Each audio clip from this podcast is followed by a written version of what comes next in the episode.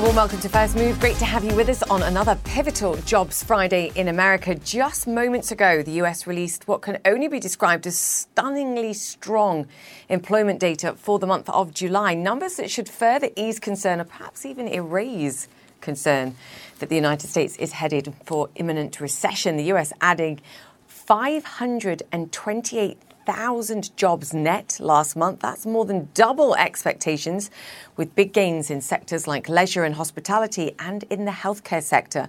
Also notable, the US unemployment rate, which has finally fallen to pre pandemic levels. The jobless rate now standing at 3.5%. Here's the reaction US futures firmly lower as investors fear the Federal Reserve will now be forced to tighten rates further again. Markets now expecting another three quarters of a percent rate hike at the meeting next month. The Fed, of course, trying to curb economic growth to help bring down inflation. And this report shows economic growth still remains very strong, at least as far as the labour market and hiring is concerned. All right, let's get more of this in our drivers. Rahel Solomon joins me now. Rahel, the only word I can use here is wow that was my reaction. And to add to that reaction, Jason Furman uh, just tweeted uncomfortably hot jobs report. This is a, a, really interesting time that we're all living through, Julia, because uh, any other time you see a jobs report like this and it really just sort of spells a really strong economy, really red hot labor market. But in an environment where inflation is at 9.1%, according to the last reading, well, it sort of adds an asterisk to that jobs report, right? So, yes, as you pointed out, this was twice what economists were expecting. We were actually expecting to see some cooling in the labor market not seeing that. When we look at sort of where the jobs were, uh, it was widespread. As you pointed out, leisure and hospitality, Julia, adding 96,000 jobs in the month of July. Professional and business services, 89,000. I think we can pull it up for you. Healthcare, 70,000. And government, 57,000 jobs. So the complicating factor about all of this is the demand for workers and wages. Right now, Julia, there are 1.8 open jobs for every one person looking. When you have that kind of imbalance, it creates upward pressure on wages, right? I mean, just think about it. Companies have to incentivize people to work for them because there is such demand for workers. And so they raise wages to try to incentivize workers. And while that is great for American workers, well, first of all, that's being outpaced by inflation, but that then trickles down into higher prices and it creates a vicious cycle and it makes the job of the Fed trying to fight inflation much harder. And I should point out, Julia, that inflation is so problematic that even with these wage gains we're seeing, with the exception of just two industries, leisure and hospitality and retail, Every other sector is out is being outpaced by inflation, and that's the problem. So what does this mean for the Fed? Well, it means that we'll probably see another rate hike of three quarters of a percent in September, but it also means that the US economy, at least the labor market, is still red hot, not showing signs of slowing down. Yeah, it's so important to listen to the signals because I always remind myself that 99% of the employment in the United States is small and medium sized businesses. So we listen to the signals that we get from those that have the loudest voices and the biggest megaphones, which is tech, tech companies, which we know are sort of looking at slowing down the pace of hiring, but for small businesses here at least, um, gangbusters. There you go. That's another word. Inexplicable. um, wow, gangbuster, red hot, yeah. uncomfortably red hot. Yeah, exactly. So many People ways to describe message. this report. yeah. Rahel, thank you. Rahel Solomon. Okay, China flexing its military muscle and political muscle too, suspending cooperation with the United States on a range of issues, including climate. It comes as Taipei reports fighter jets and warships in the Taiwan Strait this, of course, all following US House Speaker Nancy Pelosi's visit to the island earlier this week. She's now in Tokyo for talks with the Japanese Prime Minister. Selina Wang joins us now. The military drills, of course, continue, but now the response in terms of not only sanctions, direct sanctions, of course, on Nancy Pelosi, which you can talk to us about, but on something, one of the few areas where the United States and China were still trying to cooperate on tackling climate change. As a result of this, we are seeing U.S. China relations, Julia, sink to new lows mm. as if they couldn't get any worse. China has announced that they are suspending bilateral talks with the U.S. on a whole wide range of issues. This includes topics including illegal immigration, anti drugs, this includes on military discussions, and also, most importantly, as you say, on climate change. This was one of the few areas where there were still ongoing dialogue between the two countries despite the ongoing tensions. And this is bad news for the whole world. These are the two world's largest contributors to climate change, and they need to have these discussions. But as a result of the fallout from this Pelosi visit, they are not. China has also said it's sanctioning Nancy Pelosi and her immediate family over what they are calling this provocative, reckless act that is challenging China's sovereignty. They have not released details on that, but it is a major symbolic move. This, of course, comes on top of all of the military escalations from China. We've just learned, according to Taiwan, that they have flown a record number of warplanes into Taiwan's air defense identification zone. This is the airspace around Taiwan, while China frequently flies warplanes in there. Today, we learned there were 68 in a day. That is a record number, Julia. Yeah, Sina Wang in Beijing. Thank you for keeping on top of that for us there. Now, Russian President Putin hosting Turkey's President Erdogan this hour as the two leaders meet for the second time in less than three weeks. The summit in Sochi comes after Turkey helped broker a deal to restart grain shipments from Ukraine. The Kremlin says they will discuss the deal as well as trade ties and potential energy projects. Nada Bashir joins us now from Istanbul. Um, the fact that these two leaders have met twice in just under three weeks, I think is important. It's also setting off alarm bells that perhaps the Kremlin is looking to strengthen economic ties with Turkey, of course, a NATO nation particularly in the energy sector. And I think the risk is here that, that, perhaps it will provide Russia with the opportunity to disguise the origin of these oil exports as the EU crackdown on, on oil imports finally kicks in next year. Nada, it's a valid worry. Absolutely, Julia. That is expected to be a key focus of these talks now between President Putin and President Erdogan. As you highlighted there, we have seen them maintaining that dialogue, that communication quite frequently now over the last few weeks and months. We just heard, just ahead of those closed door uh, talks between the two leaders, President Putin making uh, a few brief remarks saying that he hopes this meeting uh, will allow the two leaders to establish some sort of agreement to strengthen those economic ties between the two nations, focusing uh, on various aspects of uh, economic relations, but as you said there, in particular uh, on energy cooperation. But also, of course, this is the first meeting between the two leaders since we've seen the Black Sea Grain Initiative being put into practice. And that uh, was something that President Putin was careful to mention. He thanked President Erdogan for his work in mediating uh, that agreement. And this really has been seen by President Erdogan and the Turkish government as a bit of a diplomatic win for Turkey. We've already seen uh, one ship, the Razoni, that first shipment of grain from Ukraine Southern Black Sea port of Odessa, uh, successfully passing through that carefully identified safe corridor, passing its inspection here in Istanbul before making its way to Tripoli in Lebanon. Today, a further three ships departing from Ukraine's southern Black Sea ports on their way to Istanbul for those inspections, carrying nearly 60,000 metric tons of grain. So, this has been a significant development on that front. And of course, as you mentioned there, uh, Russia may now be looking to Turkey not only uh, to support them in mediating those sorts of resolutions, but also now to strengthen those economic ties.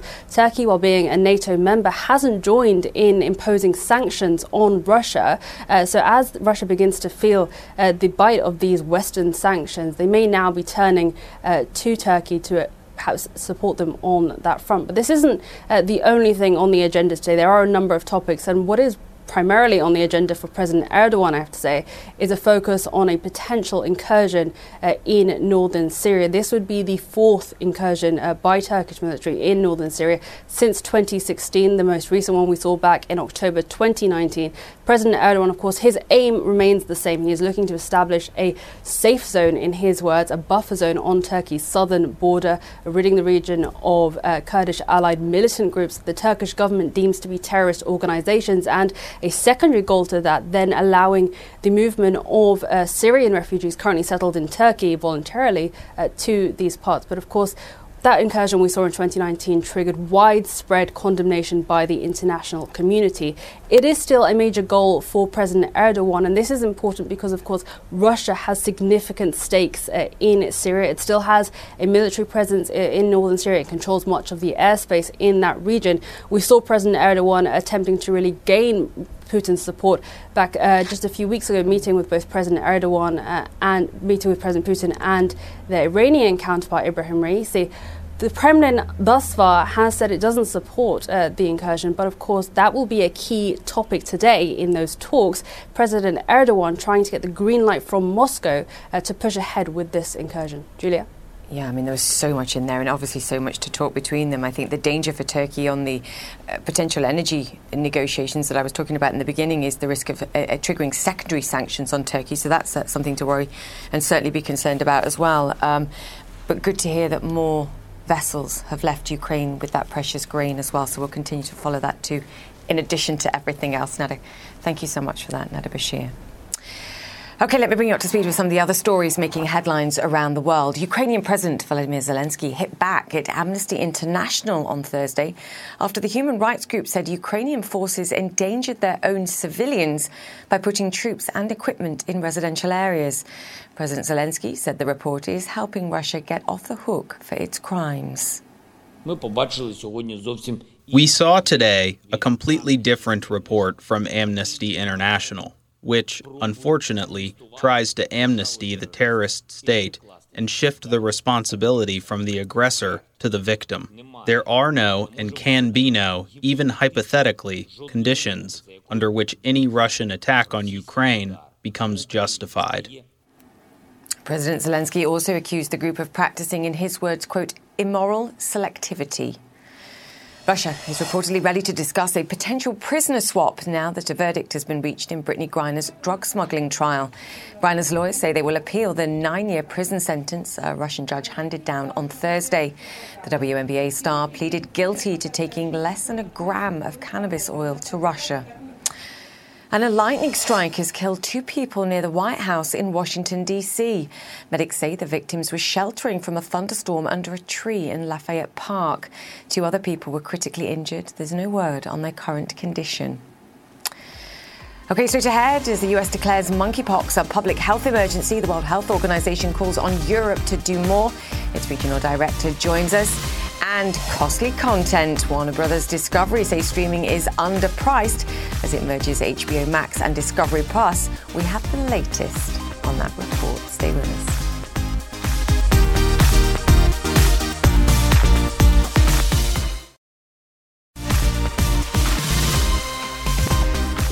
Welcome back to First Move. US stocks remain on track for a lower open after the release of today's stunningly strong US jobs numbers. The US reporting within the past hour that 528,000 jobs were added to the economy last month, more than double expectations. The big question is whether today's numbers will put that to, to rest concern that the US economy is headed for recession. The report surely represents a source of concern for the US Federal Reserve, which wants to see a moderating pace of jobs growth to help ultimately bring down pricing pressures. US profits are another source of economic strength. S&P 500 companies on average are reporting more than 12% sales growth and more than 8% profit growth this Q2 earnings season. The number of companies beating on the top and bottom lines have surpassed five-year averages as well. Julian Emanuel joins me. He's the senior managing director at Evercore ISI. Julian, great to have you with us. I tell you what, this doesn't say anything for the economists and the analysts, whether we're talking about uh, predictions of uh, corporate earnings or jobs numbers. Uh, this is this is a tough job in a bear market. Yeah, I get it. It's, it's, yes, it's, it's, easier in a bull market, but you know, look, it, it, this is actually the kind of dynamic that we have seen in different forms since the beginning of the pandemic. The the issue here is that the economy globally is so unpredictable that you just get constantly these wide vari- variations in expectations you know, look, it, it, it, how do you possibly reconcile two consecutive negative GDP quarters with the employment report we just saw 45 minutes ago? It's very challenging. Um, I'm glad it's your job and not mine. Does that mean that there's going to be revisions to those quarters and that we'll see a, a, bump up in, in the numbers? Because I think it's it is very confusing for people to understand.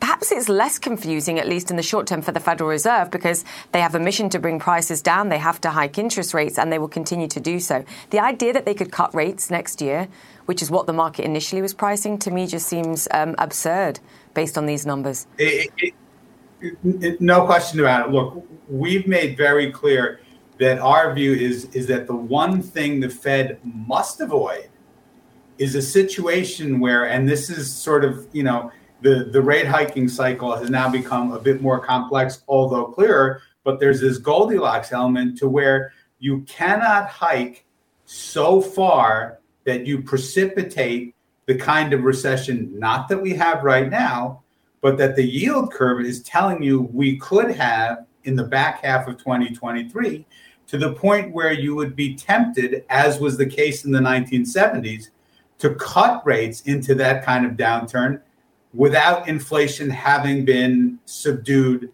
significantly enough. It's a very difficult task. I guess my other question here is just how tight policy is or isn't, quite frankly, because we're reducing the balance sheet and we're, we're raising interest rates, but from incredibly low levels. And while we've got out of the psychology of seeing rate hikes and we've had easy money for as long as everyone can remember, given the last few years have just been so long, outrageously long in terms of what we've been through. Um, do we have to just get a grip and understand that these jumps are really big because the Fed has waited so late to, to hike rates, but it's okay. And, and perhaps the jobs market, at least, is telling us that. The jobs market is, you know, it's one of those things where our view was is that to a certain extent, good news would be good news. This is a bit too much good news for certainly the yield markets, which, you know, part of the reason 2022 has been as painful as it's been for equity investors is because after 25 years, bonds and stocks are now moving together. Yields go up, stocks go down, and that's sort of what's going on right now. But but again, putting it all together, uh, look, th- there's an element that says is that is that particularly if you're a stock picker, the fact the Fed is starting to normalize policy from really multi-decade lows, and it's happening around the world is very good for finding investment opportunities that have long run differentiated potential. And ultimately for us, the fact that free money goes away may be painful in the in the present, but is likely long run a very good thing. Mm. Yeah, if we look at the, the very short term, and I'm always reticent to do this, I'm talking about literally the day's moves. What we're seeing, though, once again, to your point, is a market that's pricing in more hikes, not less, and that means bond prices come down, and we're seeing stocks go down. So, for the average investor, where you have a lot of money in stocks and you have a lot of money in bonds, this is incredibly painful. It's actually been great for the past month because we've seen uh, bonds going up and we've seen stocks going up. Um, unfortunate correlations, but it, it, it, works for the average investor. Um, and then before that, it was really uncomfortable. So, I guess, Julian, my question is um, for those people that it works when things are going up. It's incredibly painful when it goes down. How do you invest? And for those that were hoping perhaps that we'd seen the bottom uh, of the sell off in stocks in particular, have we? So, so we think in all likelihood we have not seen the bottom uh, in stocks in this cycle. Now, what this does, this kind of environment makes uh, you know emotional challenge, you know, beyond what you see when you open your financial statement. As an investor, you need to be committed to the long run case for stocks. And there is historical evidence that stocks can still advance in times of high inflation. You need it to crest, and we do think inflation is going to crest this year, but you can have it advancing. So, but the other aspect of it is psychology, right? If you look at the bull market that we've had since the financial crisis, you have been rewarded to buy every pullback of 20 to 30% or, or what have you. This environment says, you know, be prepared to buy those pullbacks. If you don't see yourself a buyer, if we go through those June lows, that means you own a little bit too much stock now and you should probably trim. You need to be psychologically ready. The other important thing here, Julia, is that cash is not at all a liability. It is an asset, even with inflation where it is now. It enables you to be a buyer of those dips where you need to do that to really secure long run investment performance. Dry powder, I think it's called. Interesting exactly. point to make. Exactly. What proportion, Julian? I mean, I know, as you said, it's difficult to gauge because it it's based on people's comfort levels. But what proportion of, of the money that you perhaps have available to invest, however small, should be in cash at this moment in your mind? Well, it, that really comes down to you know your age, your risk tolerance, your investment horizons. People's cash levels tend to be anywhere from call it zero to 10%. And our point of view here is, is that the number right now, particularly given the degree of the rally we've had the last month, is that number should be skewing towards the high end again in preparation to be deployed if stocks set back with the knowledge that even if we're wrong in our view that they won't set back over the next number of weeks, that your cash levels will actually fall if stocks continue to advance. Yeah, it's a great point. Always great to have you on the show, Julian. Thank you so much for that. Julian Thank Emanuel, you. Senior Managing Director at Evercore ISI.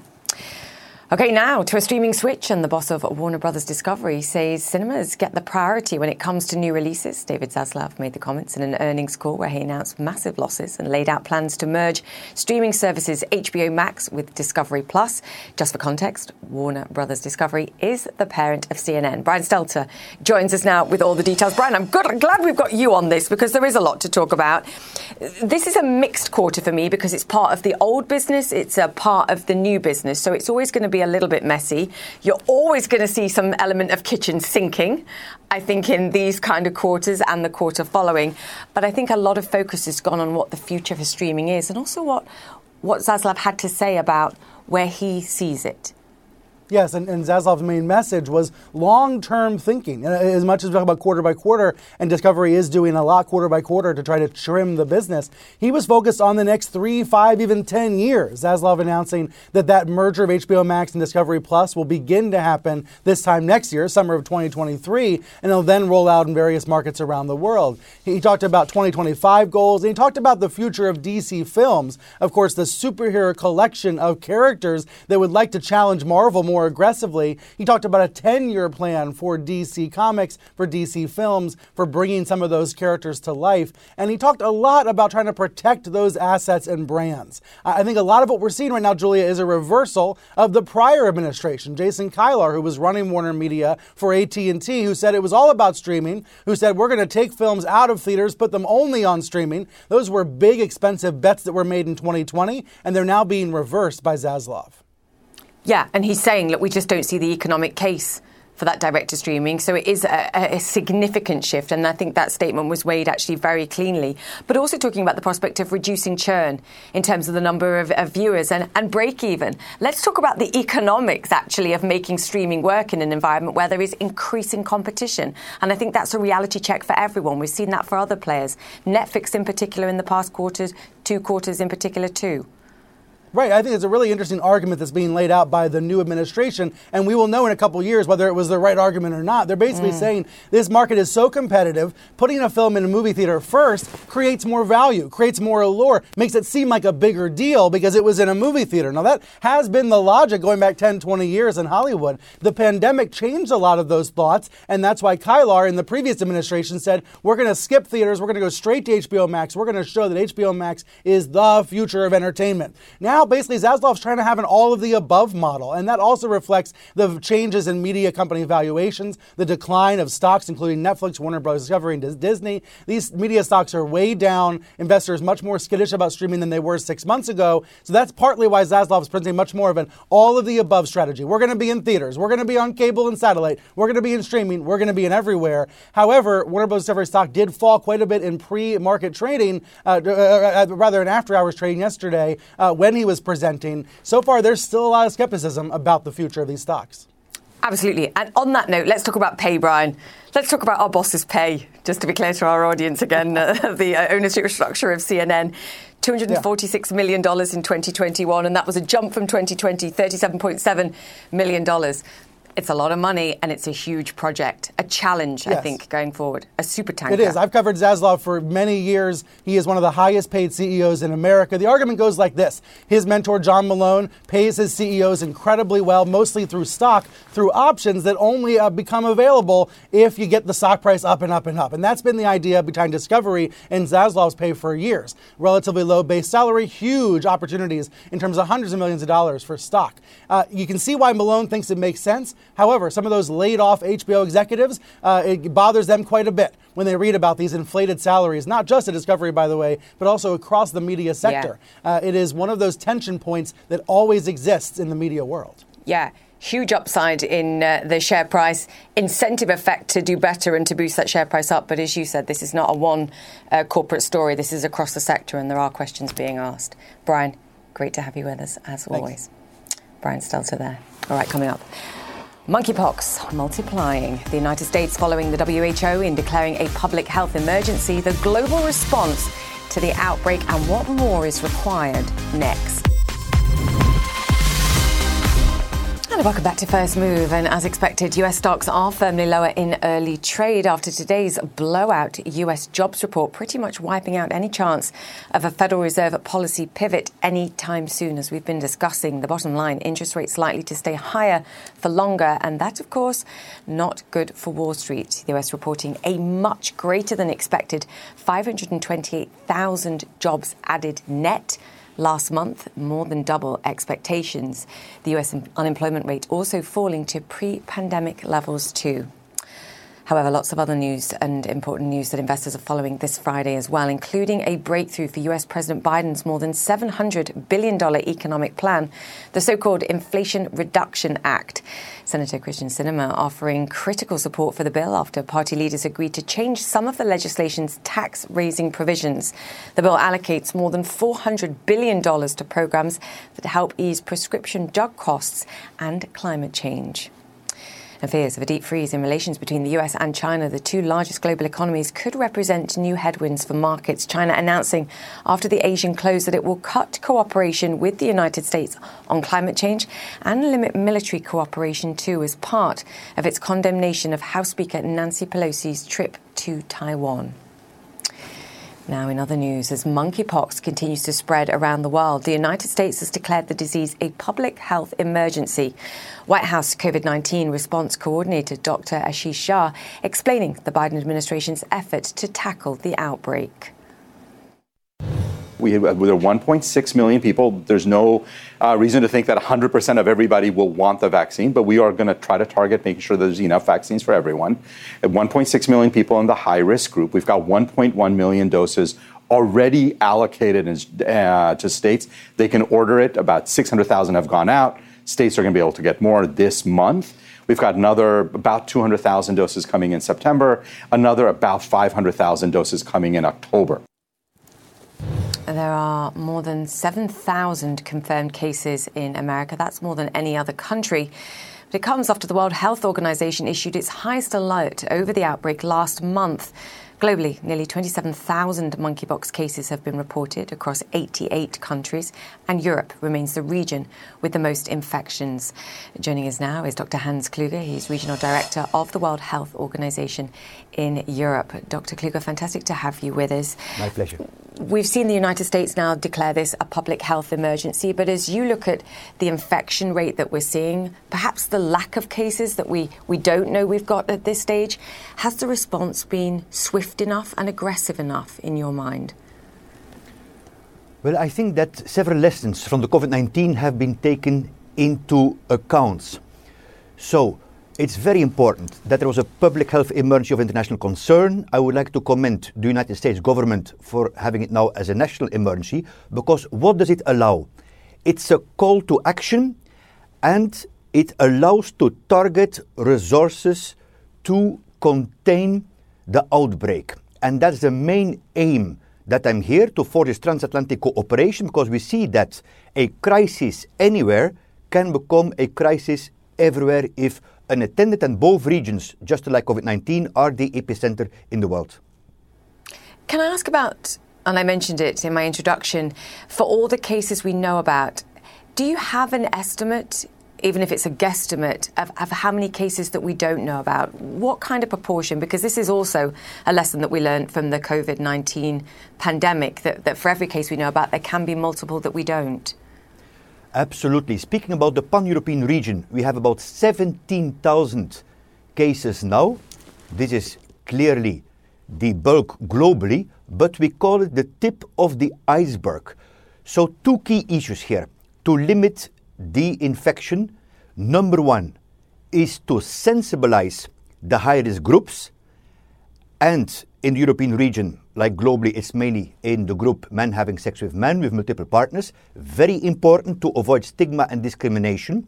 because otherwise people are going to go underground and will even have a lesser idea of the total number. And number two is to target the vaccines and the treatments to those high risk groups.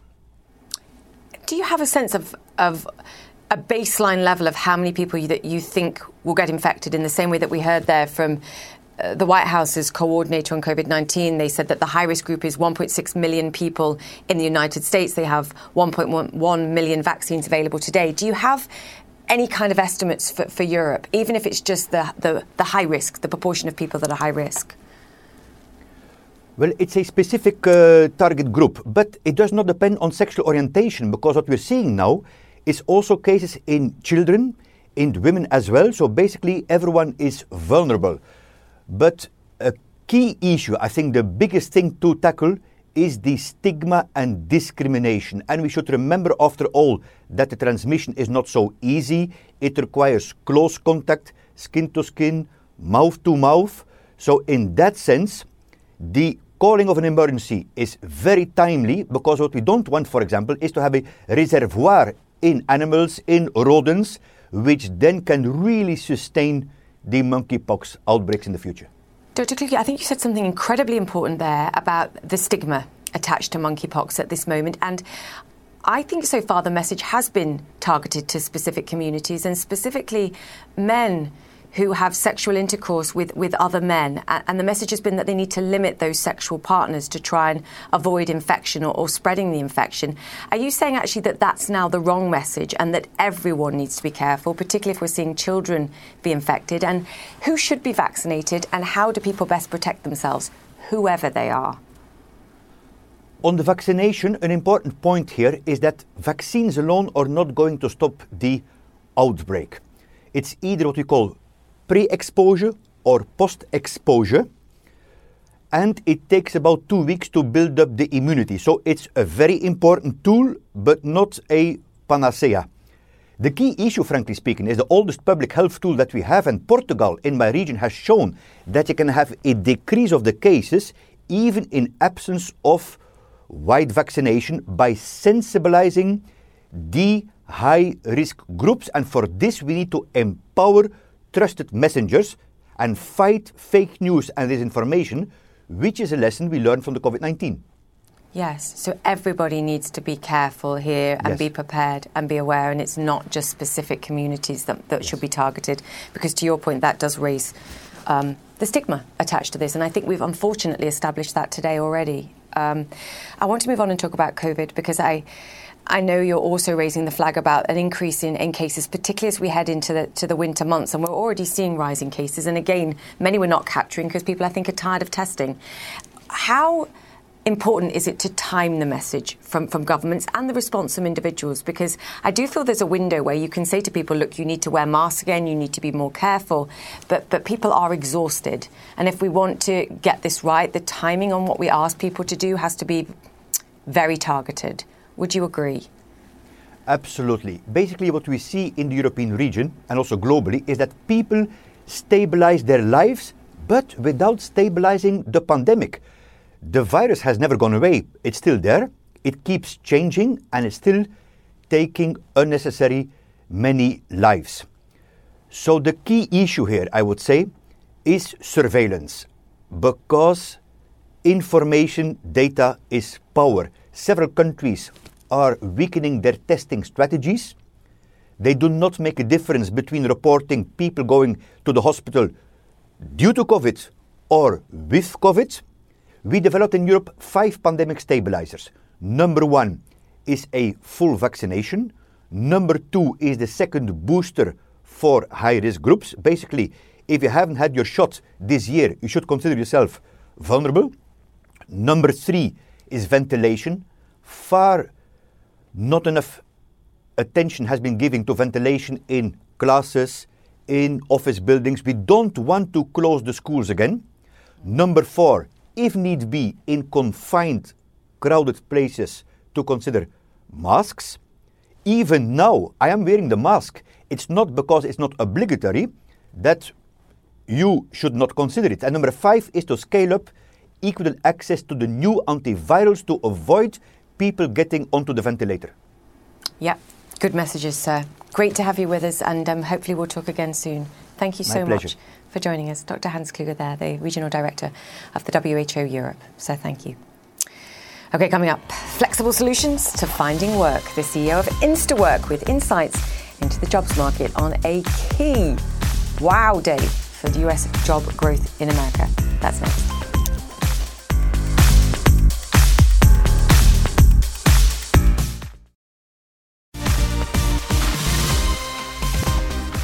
Okay, welcome back to First Move. Let's get back to those blowout jobs numbers for July in the United States. Leisure and hospitality added 96,000 jobs net. That's of particular relevance to Instawork, which matches more than 3 million hourly workers to open positions across the United States and Canada. Hospitality is a key sector for the business, along with vacancies in warehousing and logistics. To discuss how it all works, Sumir Meghani, he's Instawork CEO and co- and co-founder Sumir, fantastic to have you on the show. It's like a dating match app, actually, for, for matching hourly workers with opportunities out there for firms that need their required skills. Just explain who's using the app and, and how it all works. Well, good morning, and thanks for having me. Yeah, Instawork is the leading flexible work app. We connect thousands of businesses, sports stadiums, retailers, um, e-commerce companies with millions of qualified, you know, professionals. And, and right now, you know, we think we're filling a very critical need in in, in the local economy. Uh, it, it's it's literally as easy as you know pros who are workers. They download the mobile app, they create a profile, tell us their skills um, when they're available, and then they'll get notifications as jobs open up. You know, a job on Instawork could be as short as six to eight hours on on one day, or or several days, or several weeks. Um, the the one unifying theme on Instawork is flexibility, which is you know our pros have complete control over where and, and when they want to work. I think it's also important for our viewers to understand the, the scale of the opportunity here because when we often talk about the post pandemic work environment, we talk about people working from home or zooming in or doing that kind of activity. But for what? Around 100 million workers, you have to be present for a job in the United States. And we're talking about what, 1.8 vacancies equivalent for every person actually looking for a job. That matching and provision of flexibility is crucial in this labour market at this point in time. Absolutely, and and, it, and it's funny, Julia. You know, we're we're a we're a tech company, and a lot of companies right now, including Instawork, are trying to figure out, you know, do people want to work from the beach, or do they want to, you know, do they want to travel and, and, and take their laptop with them? And as you mentioned, you know, if you're a bartender, a forklift driver, um, you don't have that choice, but but what we're hearing from our pros is they're demanding flexibility in other forms, the ability to navigate, you know, their work schedule, you know, around around their family, right, or to be able to travel and, and work jobs in different cities. Uh, and to give you a sense of, of, of, the data, we're seeing, you know, we were at about a million pros signed up for Instawork last March in 21. Um, this March in, in 2022, we were at two million, and just five months later, just just now, we've hit three million um, pros and and and so our, our pros are speaking with their their swipes you know they're downloading you know the app and signing up. And i know you covered the jobs report earlier. You know we're at record low unemployment three and a half percent. So you know these workers have many choices on where they're going to spend their time. The fact that they're they're choosing despite a hot tight labor market to be on instawork you know is a sign that that flexibility is the new norm for all workers right? Not just not just digital workers but for everyone so how how does it work in terms of a, business comes to you and says, "Look, this is what I'm looking for. These are the skills requirements." You have loads of people that upload their skill set. How do you vet them? How do you ensure and how do you manage the feedback? What proportion of people that sign up for a job, perhaps the, the business comes back and says, actually, this person was not that great and they didn't arrive and they didn't do this? And then what do you do with that person? Do you give them a second chance? How does vetting quality of work and employer, let's be clear, work on the platform?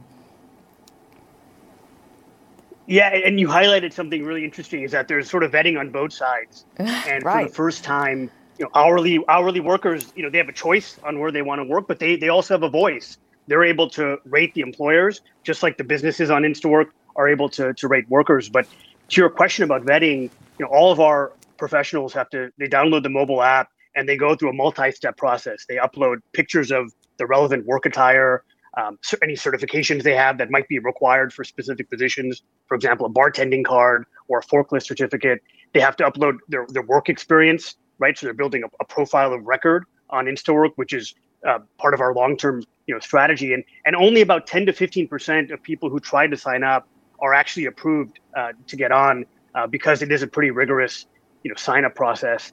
And then after that, you know, it's a two way rating system, and the benefit for businesses is that is that the more ratings they give us, you know, our, our technology and our, our platform will will will help get their shifts in front of the right people who we think you know are a good fit. Uh, and then on, on InstaWork, there's a, there's an incentive for our pros to do their best work. Uh, you know, our average wages on InstaWork are $19 an hour. You know, our pros make on average nearly double their state's minimum wage. So they get high pay and they get instant pay. And so within 20, 30 minutes of when they clock out of a shift, that money is on their debit card and in their bank account. And so the, the, the better you do on InstaWork, the higher ratings you get. Um, it's a meritocracy. You're able to earn more right? Uh, get get get paid quickly. You're able to upskill, and uh, and combined with the flexibility, it's a really really compelling uh, value proposition for the three million pros we have. Yeah, and we should make the point that in, in, many of these places, the average wage is higher than that, that minimum wage. It's just they've never, well, they've not changed the, the, the rules on the level of it for you know years and years and years because Congress can't get its act together. But your point is that they earn more than perhaps they would out there if they were um, acting alone and not through this app. Um, one of the other things I like to the flexibility is that people can sign up for different jobs. So you were saying that a person can be a bartender one day and a forklift truck operator the next day. So it's also the variety depending on circumstances and what you're available to do and where, I think that, that also is fascinating. Um, how do you make money? Do, do you charge the employer when they manage to, to hire people? And um, are you making money? I know you're in growth phase and you're scaling up, but um, talk to us about some of the economics for you too. Yeah, the businesses uh, pay us a fee when there's a successful match. So right. if someone shows up and they do a great job, that's only when they pay. And so our our our business is aligned with you know with with the successful outcome for both you know the partners and the pros. Our, our pros don't have to pay anything. That instant pay feature I mentioned earlier is completely free. So all they have to do is, is, is have the skill and the will to work, and they're able to make you know really high income and, and get that flexible pay. And uh, and, uh, and and and we're growing quickly, as, as you mentioned. You know, we're a growth stage company. We've got some amazing investors. Um, it's been important for us to have you know, great sort of fundamental unit economics. You know, to make sure that our marketplace is balanced. You know, businesses are paying rates uh, when there's a match that that are reasonable and commensurate with with what they normally pay and and our pros are making you know far more than they might be able to make on their own, uh, and so we think that's a great thing for the economy. Yeah, and I like your point about the aligned incentives that you only get paid when the worker does a good job, not just because you match them with an employer and, and then your job's done. So you're incentivized to have the right people and to, and to make it work, which makes sense. But it's nice to see you getting paid on that fact too. Sumi, great to have you with us keep us posted. Um, I want to talk expansion plans as well because I think uh, other countries could use you too. Um, we'll talk again soon. Sumir Meghani. Yeah, we, we just launched Canada. We announced Canada. Yeah, I know. I know. and you. onwards. Great to chat to you. Sumir Meghani, CEO and co founder of Instawork. Thank, Thank you. All right, after the break, a brewing crisis. The UK faces pricier pints for beer as the cost of grain continues to rise. Welcome back. The Great British Beer Festival is back after a long pandemic pause. Though troubles may be in store for the ale industry, war in Ukraine is jeopardizing its most important ingredient, and that, of course, is grain. CNN's Isa Soares reports. After a two year hiatus, the Great British Beer Festival is back. And there's plenty to celebrate. With nearly a thousand cask ales, craft beers, and ciders under one roof. It's a welcome return for an industry that has seen restaurants close and bars struggling to stay open. We haven't seen each other socially for quite a long time, so it's just a great place to come, have a few beers, and, and chew the fat. But trouble is brewing as the UK, like many countries, faces the knock on effect of Russia's invasion of Ukraine.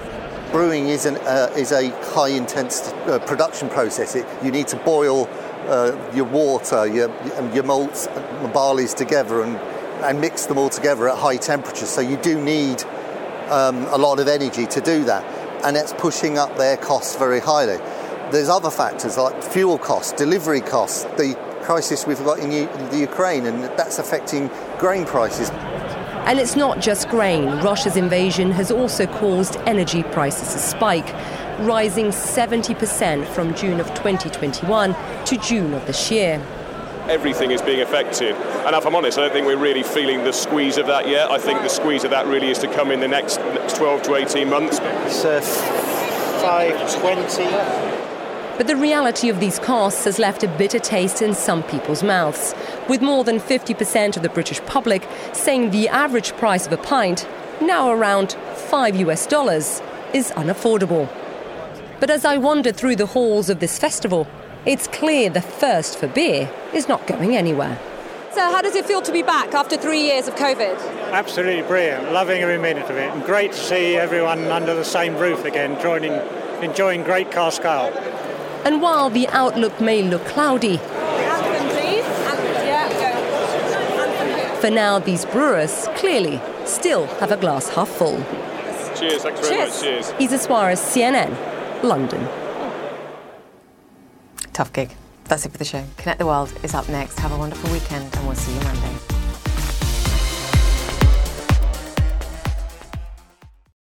Quality sleep is essential, and that's why the Sleep Number Smart Bed is designed for your ever evolving sleep needs. So you can choose what's right for you whenever you like. Need a bed that's firmer or softer on either side? Helps you sleep at a comfortable temperature, quiets their snores. Sleep Number does that. Sleep better together. JD Power ranks Sleep Number number 1 in customer satisfaction with mattresses purchased in-store. And now, save 50% on Sleep Number limited edition smart beds for a limited time. For JD Power 2023 award information, visit jdpower.com/awards. Only at Sleep Number stores or sleepnumber.com. Now streaming exclusively on Max, a new CNN flash doc about the album that has Nashville talking. Call Me Country. Beyonce and Nashville's Renaissance. Watch it at max.com slash call me country. Max subscription required.